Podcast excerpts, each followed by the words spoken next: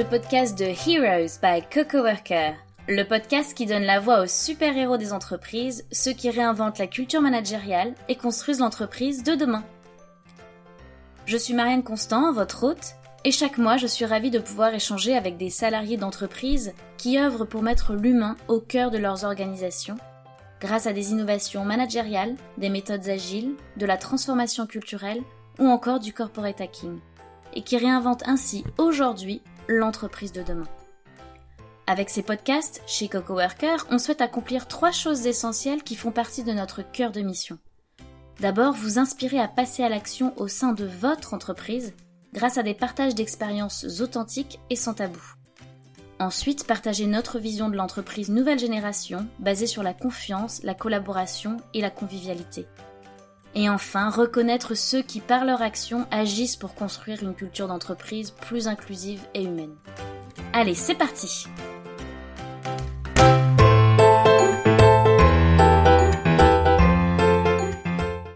Bonjour à tous et bienvenue Aujourd'hui, pour le, notre podcast de Heroes by Coco Worker, c'est un peu spécial car je me trouve à Londres. Je vais donc switcher en anglais et vous présenterai notre invité du jour. Restez avec nous, ça vaut le coup. Hello everyone! Today is a bit special as I'm in London meeting with our new heroes, Rachel Wilson, who is Managing Director of EW Group, a diversity and inclusion consultancy based in London but working worldwide. Rachel started her career as a journalist, event manager, or managing director. After about 12 years, she joined the EW Group, which was at the time a small business with high ambitions. Within five years, she managed to grow both the business and her team, and it's now fair to say that EW Group is now recognized as one of the top DNI consultancies, DNI standing for diversity and inclusion. So you now get why we will be doing this podcast in English, and I hope you'll stay with us for this one, as we will be exploring topics like how to build an inclusive workplace or how to drive culture change within big organizations. Looking forward to this. Hi Rachel, how are you today? Hello Marianne, I'm really good, thanks. Can you briefly introduce yourself, you, your career? Okay, so I'm Rachel. I um, started my career at the very beginning as a, as a journalist, as you said. I worked for a couple of newspapers in the north of England. And then I moved into kind of an arts administration job. And from there, I really got into event management, running book festivals, food festivals. I kind of started really getting into, yeah, sort of managing project projects, arts projects, and then that led me into my eventually into the job before this one, which was managing director of an arts organisation. Yeah, I was running that quite small organisation for I think five years before I moved to EW Group. And so, what got you into EW Group and kind of changing field actually from the arts, the books to diversity and inclusion? It was quite a big change. Um, it was a huge learning curve for me in terms of the subject of diversity and inclusion. I guess we'll probably speak about this some more later, but I, I've always been passionate about diversity and inclusion, so that was an area with that sort of passion I didn't struggle to to get into, but it wasn't my area of expertise, that's safe to say. And is it what gets you up in the morning? This is what you're passionate about, or is there anything else? They're very entrepreneurial jobs and that's what gets me out of bed in the morning. I'm a kind of like this compulsive opportunity spotter type person, and I think that that was actually born out of those early jobs, kind of putting on events where you've got to try and putting on book festivals, putting on poetry events, trying to get an audience in, doing all that on a shoestring with very little money. Those that was kind of how I learned to be entrepreneurial, and that that's the theme that transfers through all of those different jobs. So it's what gets me out of bed in the morning is just new opportunities, uh, new conversations with people, building things from scratch, being autonomous yep. in what you do. Yep, That's definitely exciting. Yes. And you just told me that it was not hard for you to get into the diversity fields. I guess back in the days, it was not something that was as much discussed as today for organizations or in the workplace at least. So, can you tell us why you're so passionate about it? I suppose, like everybody, I've had, a, you know, everybody has a different experience formatively growing up. You know, where we go to school, where we go to perhaps go to university or don't go to university, the communities that we grow up in, our families, all of that shapes us in different ways. For me, I, I think I just always felt this early this sense from, from being quite young that the world wasn't necessarily a fair place for everybody. I had a very privileged upbringing, really, by most people's standards, I would say. You know, I had comfortable upbringing, but I could see that others around me didn't. And I think and I think young people today actually are much more attuned to this than, than they were in the 80s, 90s when I was growing up. But yeah, just had a sense of, of the injustice, injustices, imbalances in the world. You know, like everybody, I have had some experiences where I've felt other people's preconceptions of me. You know, when I was in my last role, I was man- managing director there, and I, I became managing director at the age of 30 probably looked a bit younger as well. So I, I did often feel that people weren't quite taking me seriously. That kind of, I felt that dynamic around age playing out in how I was being received in business meetings. I've always been a, you know been a strong believer in gender equality. I suppose that's where before getting into this role, before knowing more about diversity and how actually how broad it is, I suppose my focus was probably more on gender you know, I did some campaigning and got involved in a few movements. So it's yeah, it's always been bubbling away as a passion. And so when you got into the new role, which is a few years ago now, mm-hmm. how did you learn on the job about it? How did I? Did you read books? Did you speak to people? Do you know, I can't actually remember. I normally would read books, but I can't remember reading any particularly I think what struck me about the diversity and inclusion industry six years ago was that it was kind of old fashioned. I guess I probably did pick up books, but just thought, oh, I just, I can't, this is you know, a bit impenetrable or a bit dry, and I couldn't quite get along with it. So I think probably the way I did teach myself was by going out and just experiencing the training that we were delivering at the time. So going and observing sessions that we were running for clients, probably keeping a close eye on the media because I mean that and the volume around that has grown so much in the last few years. But even five years ago, it was you know diversity and inclusion's just been in the news for a long time. From when you joined or started that role, have you observed any changes in? So you said in the volume of how present it is in our day lives and in the media, etc. But have you seen any change in, in the perception of the topic as well? for the world and for society or for organizations? I think recently we've seen you know, with the Me Too campaign and other similar um, things that have been going on, it's actually getting more complicated. I feel for people, it's becoming very emotive. I think there's a real, there's actually a real danger that people will, people are more and more starting to feel under attack. They're doing things wrong. That's a concern. I think that should be a concern for everybody because actually it's on everybody's diversity and inclusion is on everybody's agenda in in the workplace. There aren't many companies that aren't doing anything now. But at the same time, the messaging has to be right and it has to include everybody, this conversation. I mean, that's the approach that EW Group has always taken, actually, but it's, it's, it's very fundamental to what we do now, is that diversity inclusion is about bringing everybody with you in the conversation, including those majority groups who might feel sometimes feel a bit under attack. I think it's difficult. I think it's very difficult for men at the moment to, to know how to behave, or sometimes that, that you know feel confident that they're saying and doing the right things.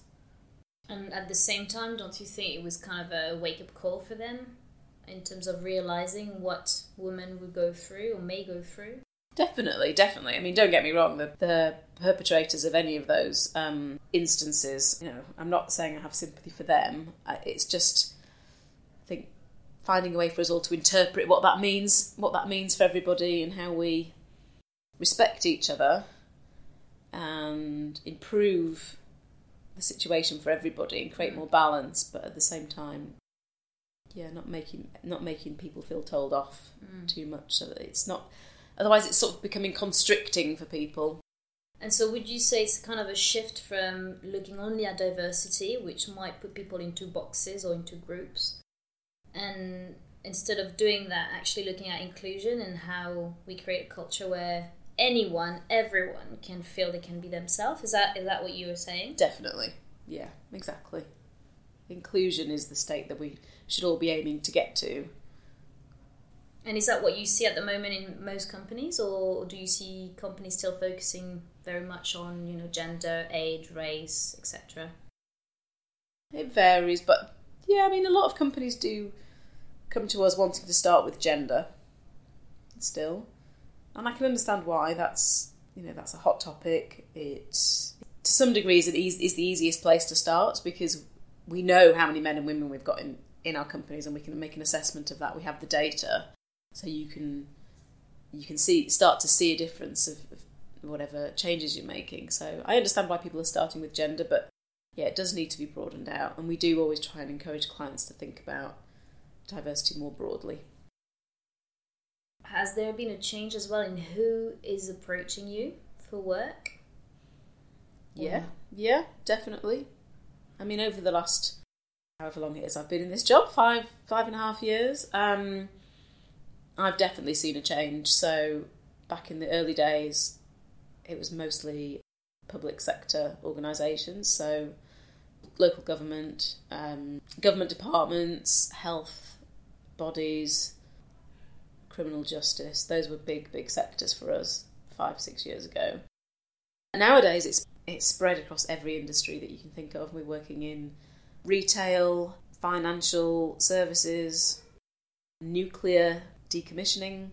The list goes on and on. Actually, almost every industry you can think of. And do you think it is it's like a, a fashionable thing to do, and it's it's a must a must do in terms of reputation, or do businesses understand the real why and the real purpose behind it? Above them, just the moral thing, it's the right thing to do, but it's actually good for business. Do you think that's something that is understood, or is there still some work to do on that? Obviously, it varies client to client. Um, a big part of our work, almost always, is helping helping each different company figure out why this is important to their their business and making sure that it the diversity and inclusion work that they do is absolutely aligned with a business case. And for you, what would be the most general or generic business case? Like overall, why why should our organization think about it? No company can exist without its talent.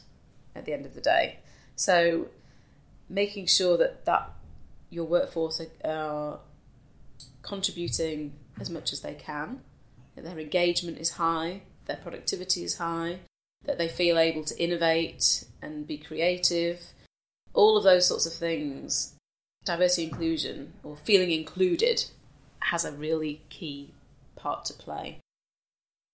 So I think that's the most overarching kind of business case. It's recruiting the best, retaining the best, and progressing the best talent. And what do you think are the biggest challenges at the moment for organizations regarding that topic? What is the hardest to do? A tricky thing for everybody is measurement. We do charge for our services. so if businesses are going to invest in external help, and most people do need some external expertise in this area, they need to be able to measure that that, that, that investment is, is making a difference. So there are some really simple ways of measuring the effect of um, working, you know, some concentrated effort around diversity and inclusion. But I think it is challenging for companies to get kind of organised around that. So even something simple like measuring, um, like running a either running an, an inclusive kind of culture engagement survey or weaving some inclusion surveys into your staff survey, your broader staff survey, and measuring how those results change over time. That's probably a very simple place to start, but I'm not sure it always gets done. And it's it's hard because it's measuring the impact of a cultural change that takes time, right? Mm. And it's um, actually that's a question I wanted to ask you around how do your clients or how do you use the organization do to plan for a long term cultural change when expectations from external, you know, stakeholders are more short term expectations actually? Yeah, it's a really good question. And it is a challenge. I mean, you'd be surprised how many different companies that we work with who have workforces who on average have stayed there for 10, 12, 15 years. That tells you you have to think longer term. People, I mean, probably people do change jobs more now than they did 10, 20 years ago, but still people are quite loyal once they've found a good place to work. Actually, the things that make them move jobs and is not money. There's a lot of research to show that it's it's about engagement. It's about people feeling that they um, their values are mirrored by the values of the company that they work for. Um, those are the things that, that that keep people in, in the long term. So I think that's just one example of how a short term view doesn't really make sense in terms of diversity and inclusion.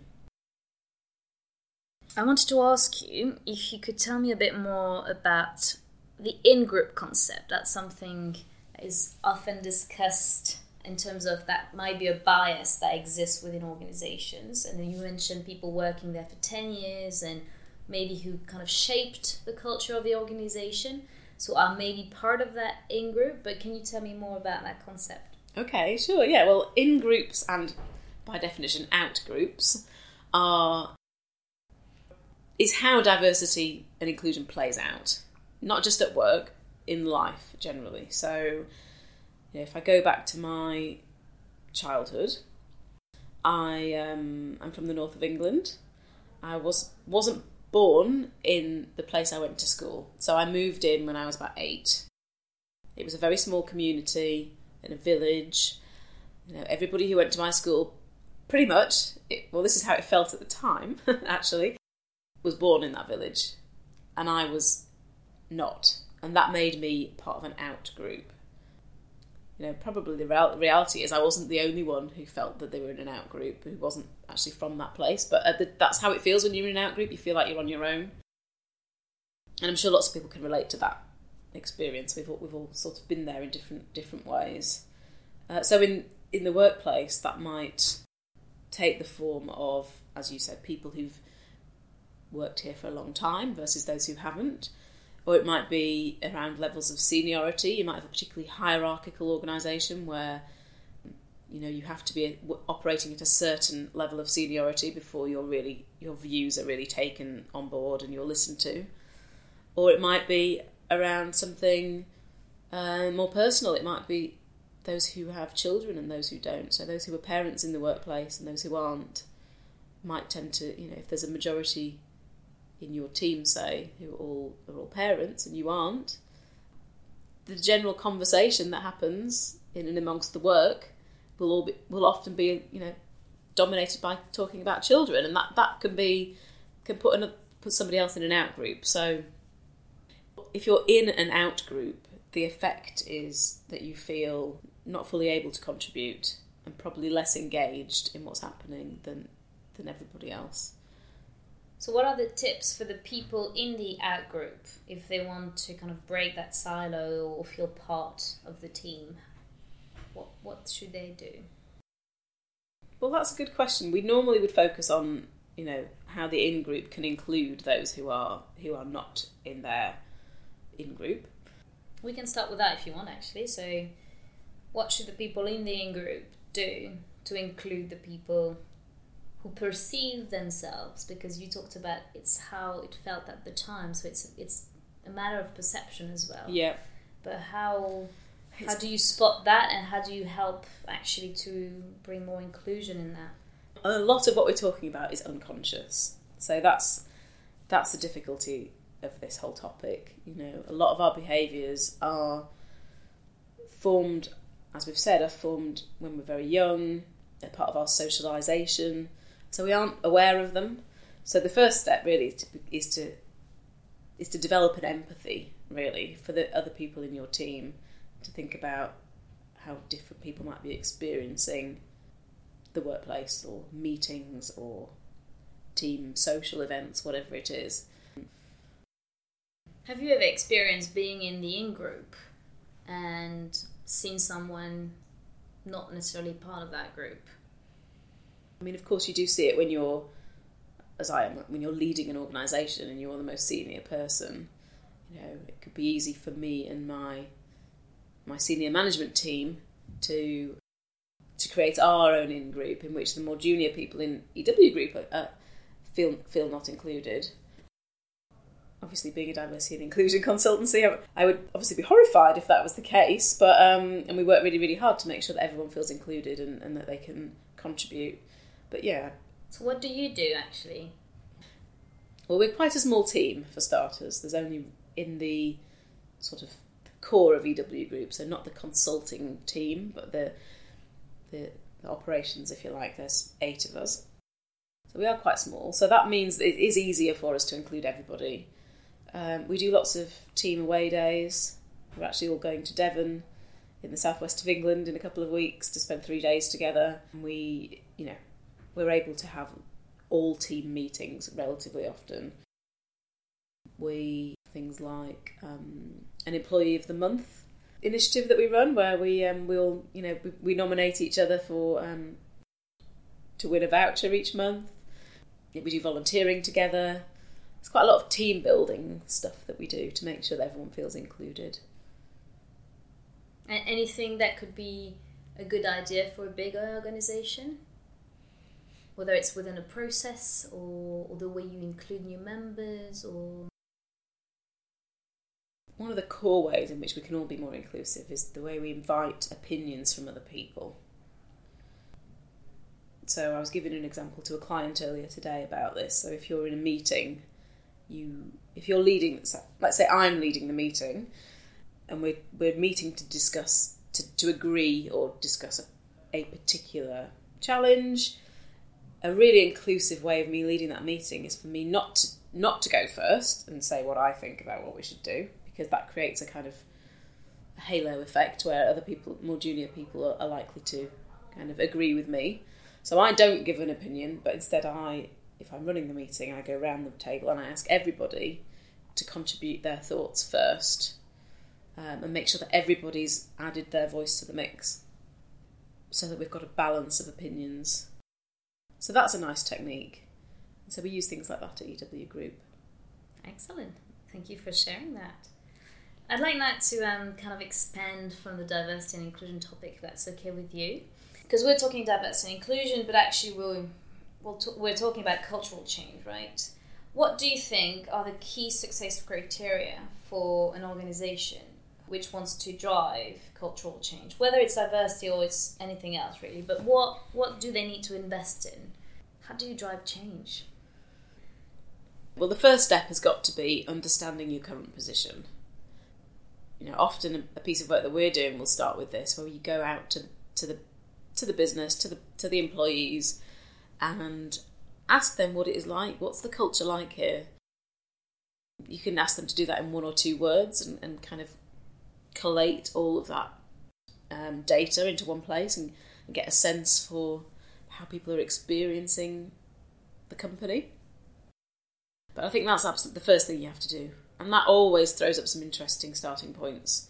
So we've done that in in some we've done that in a big um, quite a household name actually, a global brand recently where we yeah we went to the into the business and we asked everybody to describe the culture in one word. We looked at the difference in how it was described between the senior people and the rest of the company. And you know, before we did that process, everybody thought, well, we all know what it's like. We all agree what it's like to work here. We've got a real strong sense of ourselves. They did have a really strong identity, but when they got the results back, actually, there was definitely a mismatch between how the senior leaders thought the culture was and how everybody else was experiencing it. So they were mismatched from each other, and then there's also an overlay, if you like, of the actual values of the company. So are those being, you know, if that's, let's say, innovation, trust, are they being lived. reflected and lived? Uh, so that's I think that's the starting point. Um, you can't work out how to bring about a culture change unless you've first run an analysis of what what your existing culture is like. Mm. And and I guess next step would be to define where you want to get to yeah. as an organization, yeah. especially to face future challenges for your business. Yeah, definitely. And for you, if we talk about if we talk about organizations, you know, as a whole, not necessarily just your client, but where do organizations need to get to to remain attractive and performing in the next 10 years? What do they need to adapt to or change or Well, I mean, all the research so far is showing that the younger generations entering the workforce are looking for flexibility, and they're looking for, uh, you know, flexibility in terms of office hours, office location, but also career breaks, the flexibility to run off and do different sort of side projects, have passions that they're able to kind of indulge in and develop either at work or separate to work and have that sort of freedom. So I think that's one part of the working culture that that we need to be thinking in if we're thinking over the next five or ten years if you want to attract the best young talent that's what you need to be able to offer them. And so the second thing is is about this sense of purpose and that's what we're seeing as well in the research that this isn't just for young people this is for everybody the way our culture is is changing and the way we the way we consume media and the way we um, just the way we go about our, our, our lives. We're becoming more issues based, maybe, or passionate about what's important to us.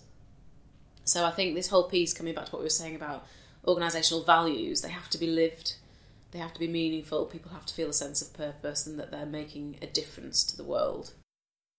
So I think weaving that into your culture change is, is really critical for the next decade. And does that come from the management team? This this initial, at least, sense of purpose, this direction, this vision. I think you're kind of missing a trick if you do if you do just take that from the management team. I think the ideas for that will come from kind of the grassroots of an organisation. Again, you may find a mismatch between what people, the senior management, think is the purpose and what everybody else is is really interested in in um, harnessing to drive the company forwards. And I guess there's a bit about about the um, walk the talk as well. So if there is a vision that the management maybe has set up, or and if they don't live by it, or if their behaviours is not really aligned to it, that's when probably creates disengagement and stuff. But um, as a manager or as a leader, how do you think, or what should be done in order to drive the vision and drive everyone willing to work together?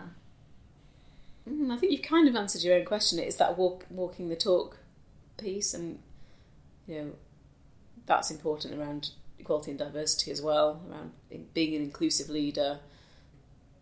Actually, inclusive leadership is is a I think is a big key to unlocking a lot of this these topics we're talking about around culture change, because being inclusive as a leader means you're listening to other people, you're soliciting opinion from people who are at different levels in the in the business. You're enabling people to bring their best selves to work and to bring their that means bringing their ideas and in that way helping you kind of future proof the company. Do you have in mind maybe someone who inspired you in that field, a role model that you know you inspired you to become the manager you are today? At the moment, my role models are probably the people that I work with, the consultants that we work with. Um, you know, I've made some really lasting professional and personal friendships with the consulting, you know, the experts that we work with. They're all role models to me because they're all the way they operate is very entrepreneurial, and I really respect that in them. Everybody has that desire to um, to see change, to spot opportunities, so kind of like my role models are almost from within within the company.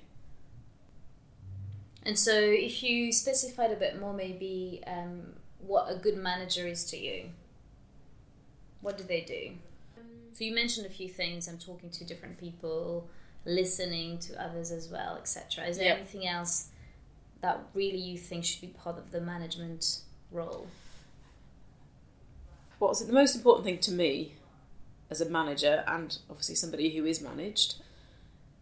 And this is something my um, chief executive, Jane Farrell, who founded the company, has always done with me and I've always appreciated is giving people the autonomy to go and make make the job I'm a I'm a really passionate believer in making a job your own. You have to have permission to do that, of course, but there's more lots of I think there's often a lot more flexibility in within a, a job or a role than people think there is. So a good manager will help you find your way to what your strengths are, where your passion is, and help you craft the job that you love. I think so. There's that piece around autonomy, and then I think also with people management, it's just really important to for people to feel to feel supported, supported enough, but that you aren't again. I guess I guess it's autonomy again in a way, but that you aren't interfering too much. That you kind of you're trusted to get on and do the job that you're you know you're com- you're capable of doing. Um, so this trust, trust autonomy, kind of dynamic, I think is, is is where I I would say there's a lot of there's a lot of power there. And would you have a story for us in terms of um, a story where you've been very proud of someone you've managed, or and maybe because of the way you manage that person, but um, something that really makes you proud?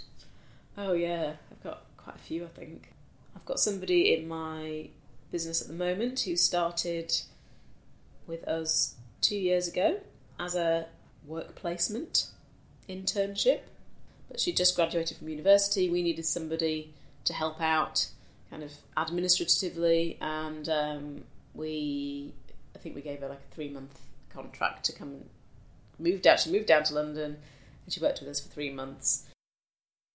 Two years later she's had two promotions. She's now a senior project manager in my team. She's um, it's been the most rewarding one of the most rewarding parts of my this job, I think, has been watching her and, and other people, but but her in this example flourish, pick up new skills, and really just grow in confidence. And she honestly, she could take on the world, and I'm so proud of her. That's a nice story. And on the other side, on the flip side, would you have a story where it's been a real challenge? Yeah, definitely. I mean, we don't always make the right it's not the wrong decision if you if you hire somebody who doesn't stay in the company. It's not necessarily that you've made the wrong decision. It's just not always been, for whatever reason, the right fit. Um, and I'm not talking about necessarily about cultural fit, but about someone's fit with a role. So yeah, I mean, there've there've been there've been people in this job and in my last job that you know might have been better suited to other other roles and, and haven't stayed. I think but I think you've got to be realistic, and you know, and I am about this this great person I've just described to you. She won't stay with us forever. I don't I don't expect her to. She's um, she will at some point want to go and experience working for another company, and it's great when people do stay for a long time. But at the same time, a bit of movement is a good thing. Uh, it can be it can be a, a healthy thing to to, um, to have some attrition. Um, so yeah, there've been there've been some roles that haven't worked out, and um, I think as long as you treat that as a as a learning process as a manager and as and as the you know the employee as well. At the end of the day, it's an empl- an employment contract. Is on one side you're promising that you can del- you can actually do the things on that job description, or you can be trained to. Um, and on the employer's side, it, it's it's promising that you'll help them to get to that place. And that doesn't that contract doesn't always work. Um, but I think as long as you're learning from that, that's that's okay. And you talked about um, attrition, which is kind of a key challenge as well, especially for talent in, in organizations. At Cocoworker, we're looking at how people um, get positive recognition from their managers and from their peers as well, as we believe it's one of the first pillars of employees' um, well-being and mental health we do it so it's it's kind of a positive feedback. People can give each other and it's based on their soft skills so they're not you know evaluating any technical skills. It's really how they behave within each other how collaborative they are etc um, so how do you make sure your team members get recognized in their job? How do they feel valued? Because of the type of work we do actually it's it's in some senses it's quite easy because we get feedback from clients about the people that they've met uh, from EW Group, and we always we always make sure we share all that positive feedback. We, as I mentioned, we do things like the Employee of the Month, and that means that, that in our full team meetings, we're able to you know spotlight somebody's great performance, and we don't just give them um, a voucher and say, you know, and they sit back down again, we actually tell them what everybody's, all the nice things that people have said about them, and make sure they feel really valued and that their contribution's been been recognised. Sometimes it's very small things that people are doing, just pointing them out that you've done a great job on this. You you know you've really made a difference here. So taking the, just taking the time to notice. And so, how do you feel valued? What do you need to feel recognised, especially when you are the most senior person, or at least in the managing director position? What makes you feel valued? I think when I know that the rest of the staff are happy, I feel I get a lot of value from that because I know that I'm doing the right thing. That everyone, when everyone feels fulfilled, and that we're we're all, and that comes from when everybody's kind of pulling and pushing in the same direction towards a common goal. So for us, that obviously some of that's to do with um, the clients that we're that we're attracting into the business, the, the the sales that we're generating. So hitting those targets. Yeah. So how other people feel make me feel valued. Clients, how they respond to us. You know, when we get really good feedback for something, that makes me feel really valued. Um, sometimes when I go and deliver myself, which isn't that often, but that's always a moment where you feel valued because you're actually at the front line of the doing. So that's that's often a nice moment for me. I guess growing the business, if we oh yeah go back to your entrepreneurial liking. yes, Yep. definitely. So yeah, we've we've grown a lot in the last three years, like every year. So keeping that up makes me yeah, keeping that because that means it's not just about creating money and profit and turnover. It's about uh, if we're growing, we're creating more opportunities for the talented people that we're nurturing within EW Group, and I've told you about one of those. And if we're growing, there's more opportunities for people like her to keep to keep growing, and that's really exciting to me. Would you have any tips or tools you could share with the people listening to us, especially the one who are trying to drive change within their organization, whether it's on diversity and inclusion or any type of culture change or I mean what should they start with? I think it has to start with an analysis of how this is going to help the business. So, we often say, say to clients, forget about diversity and inclusion for a moment park that over here, and tell us what your most pressing business challenge is. Like, what is keeping senior people awake at night? And then that's where you focus your energy. So if they say, you know, quite often we get, it's about finding, it's getting our hands on talented people. For example, if you're in the engineering sector, there's a huge shortfall of engineers uh, around the globe. So how do you compete with this next engineering company for the best of those that limited pool of people. That's the sort of thing that keeps senior people awake at, at night. So clearly, with that example, so finding the pain point, find the pain point exactly, and try to answer it. Yeah, and with that example, of course, you can because if you aren't attracting men and women, for example, into your talent pool to apply for jobs, you aren't you're only getting half of the talent pool. So immediately there's a there's a diversity and inclusion opportunity there or a culture change opportunity. So yeah, I think that would be my tip in a way. It's yeah, working out what the pain points are, defining the why. Yeah, before starting anything. Yeah. Do you have a favorite motto or quote you'd like to share with us? The one that springs to mind is motto that I saw when I was in um, northern France at Ypres at the uh, World War uh, One burial site. It was on one of the headstones there, and it really moved me. Um, and it was it was this: "By our deeds we are known." And I just thought, well, obviously in that in the setting of you know the the awfulness of, of the First World War, um, that's so poignant um, in terms of what people were doing and contributing and, and what they lost. But just gen- generally, you know, what we say and do is what is what counts. Um, and I think you can apply that all over the place in a useful way. What what have I what have I said and done today that's made a difference? That's either whatever that difference is for you, whether that's about engaging people or exciting people or winning new clients. What have I what have I said and done today that's made that's that's that's had an impact? Is that something you reflect on every night, or?